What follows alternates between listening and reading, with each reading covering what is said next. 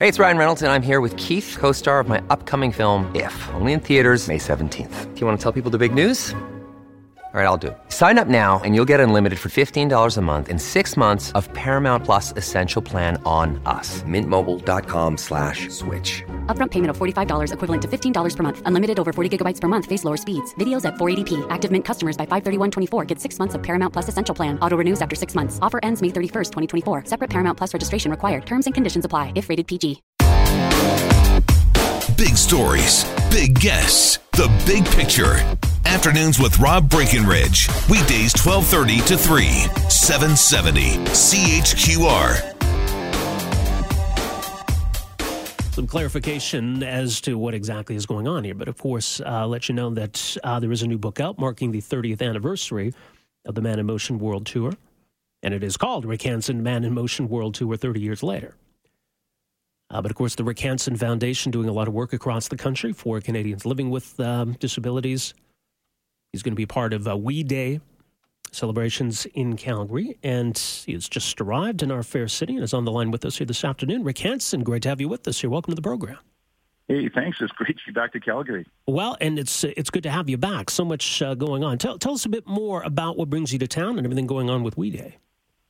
Well, you know, we've been uh, connected to the We movement for uh, a number of years now, and just uh, what a privilege to be able to be part of that amazing team they're working on mobilizing youth all across the country and around the world to be difference makers, to pick causes that they care about, and then to use their time and their talent to be able to break down barriers and make the world a healthier, more inclusive place. And, and I'm just here to encourage youth to not leave people with disabilities behind because it's the world's largest minority. There's over a billion people on the planet living with disability today, and there's lots of barriers that still have to be broken down.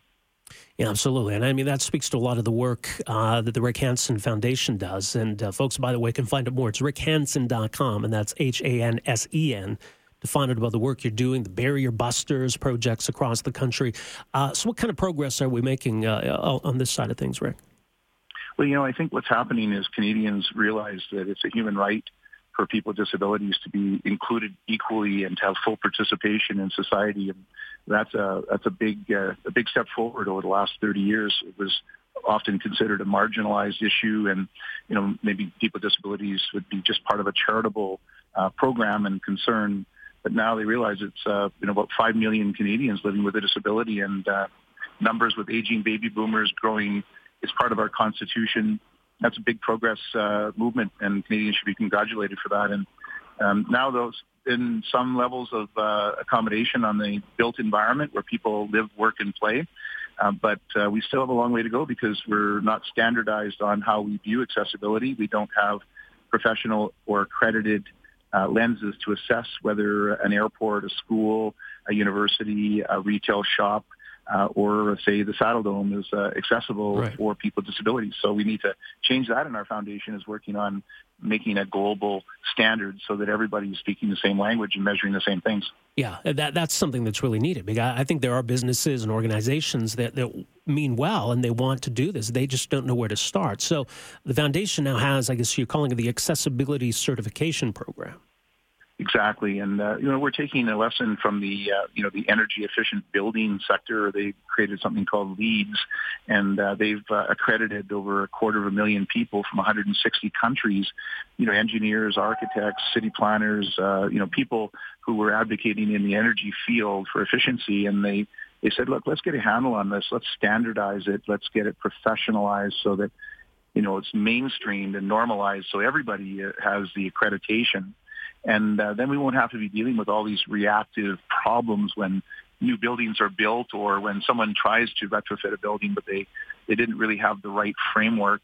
And they weren't considering people with hearing challenges, uh, visual, uh, not just in wheelchairs, but all kinds of mobility or some cognitive issues that really would liberate their ability to use and participate and function and contribute uh, in that building. And that's the, that's the next generation view. It is. Uh, this is a big year, of course, as well for you. This is the 30th anniversary of the uh, Man in Motion World Tour. Uh, there's a new book out. It's called Man in Motion World Tour 30 Years Later, a celebration of courage, strength, and the power of community. Uh, you, along with uh, Jake McDonald, put this book together. As you reflect on it, I mean, certainly it seems like a, like a long time ago, but how fresh is it all in your mind?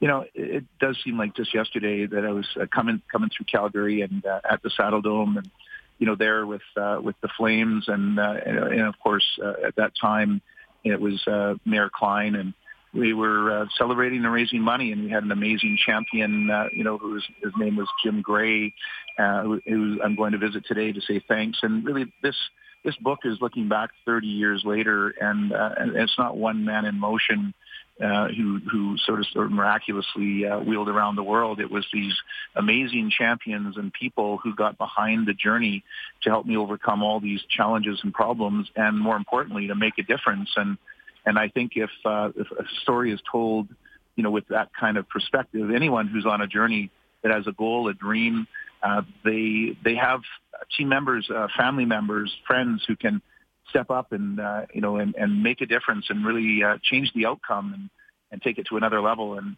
I'm uh, super grateful to Canadians and people around the world for helping start make it, the Man in Motion tour the reality that it was, and also for being there for the last 30 years to continue to make the world accessible and inclusive for people with disabilities and find a cure for spinal injury. Well, and, and, it's interesting because I, I, think Canadians remember how big it, it all became, right? And and by 1987, this this was huge. But you'd actually started it uh, two years previously in 1985, and there wasn't a lot of focus. There wasn't a lot of attention around it then, was there? Oh, it was a lot of tough, dark days, and and, and in reality, we we probably were just it was a miracle just being able to start uh, that first day leaving Vancouver, heading south uh, down the down the west coast of the United States, and you know, I was injured, and uh, we didn't have enough money to get past the first two months. Uh, we we needed so much support. I needed to to bring Amanda out on the road as the team physiotherapist, who eventually uh, became my wife. But of course, she her primary purpose was to keep me functioning, keep the injuries at bay, so I could even summit the Siskiyou Mountain Range between Washington, uh, Oregon, and California and that was a 5,000 foot summit, and that was the first big challenge with uh, significant injuries, and it was a really big pivot moment to be able to get to the top of that summit and see California off in the horizon, and being able to, you know, uh, move forward and know that we'd overcome the first legitimate challenge of the journey.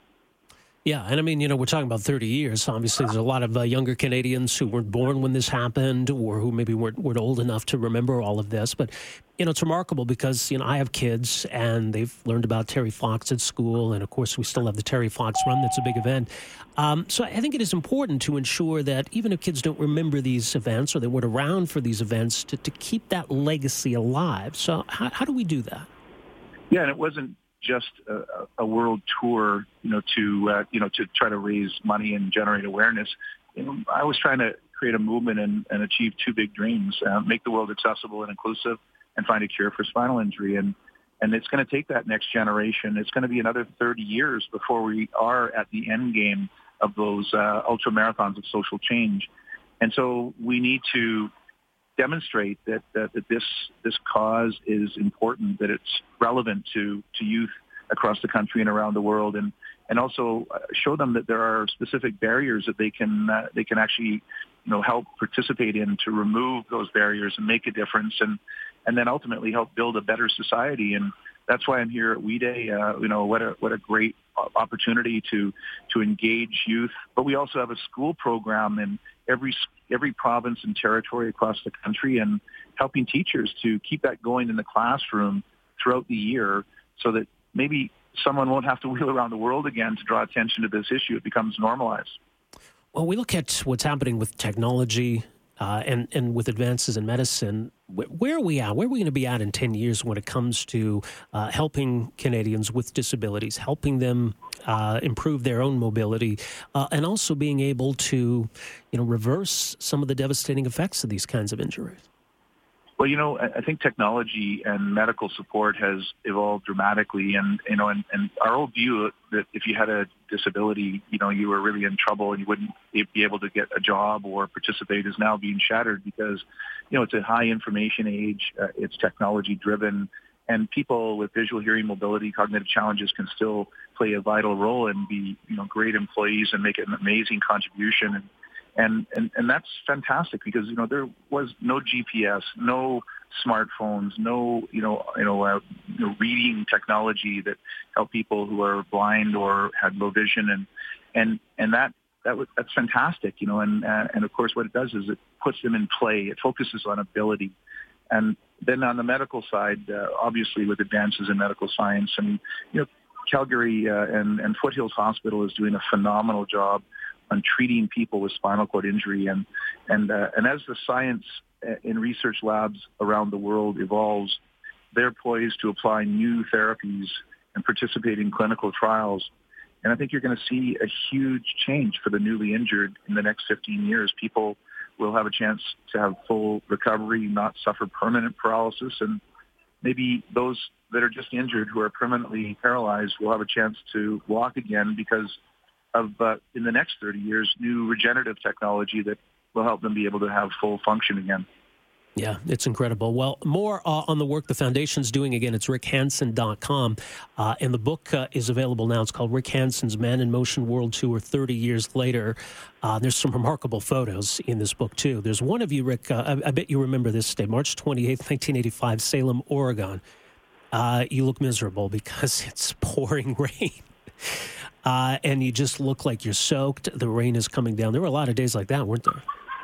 Oh, it was. Uh, it's etched in my mind that day, and of course that that was just uh, you know in advance with those injuries, having trouble gripping yeah. the wheels, and you know, having tendonitis of the elbow and the wrist and the shoulder, and and there was the uh, Siskiyou Mountains, uh, you know, just a couple of weeks away. And uh, in my in my mind, I had a lot of lot of doubt, a lot of fear, and fortunately, again, I had an amazing team, and I had uh, my wife Amanda, who truly stepped up and made it possible. Yeah. Well, and just to let you know before we let you go, Rick, there's a lot of people texting saying how they remember this and how much it meant to them. In fact, one guy texted to say, I got to shake Rick's hand when he came through Thunder Bay. I was in grade 12, uh, and it was a memorable experience. So, yeah, it certainly meant a lot to the people who were around at the time. Well, I appreciated it. You know, that support was what fueled me across the country in the middle of winter. And being at Thunder Bay was where my good friend Terry Fox uh, had to abandon his journey and very emotional. And uh, he was a big inspiration in my life. And obviously, we all know what legacy he's left. And it's, uh, it's what happens when Canadians step up and try to make a difference. Yeah. Well, We Day goes tomorrow with the Saddledome. Rick Hansen, thank you so much for joining us here today. Appreciate this. Thank you. Looking All forward to the whole time here. All the best. Bye now. To you as well. Rick Hansen, uh, the man in motion himself, the Rick Hansen Foundation, rickhansen.com. Uh, he'll be a part of We Day events at the Saddledome tomorrow, along with uh, George Takei, among other big names. So that's going down tomorrow at the Saddledome. Uh, and again, the book is available. Rick Hansen's Man in Motion World Tour 30 years later. And uh, so, yeah, I mean, it's, it's obviously uh, a telling of everything that happened over those two years 85, 86, and into 87, and then some pretty amazing pictures of it all. So I, I mean, I certainly remember it. I was, uh, I was relatively young, 11, 12 years old around the time, but it was, it was a big deal. It certainly became a big deal uh, by 1987. So rickhansen.com, the website of the Rick Hansen Foundation that they set up in 1988. So they've been going strong for about three decades now, doing some pretty important work. Uh, and as he says, Calgary uh, certainly played a role uh, in that big tour, and some special people here that um, one in particular, as he mentioned, that he intends on saying thanks to today. So certainly meaningful for him to be back in, in this city. All right. So great conversation there. Uh, our thanks again to the man of motion himself, Rick Hansen, in Calgary for We Day celebrations tomorrow at the Saddledome.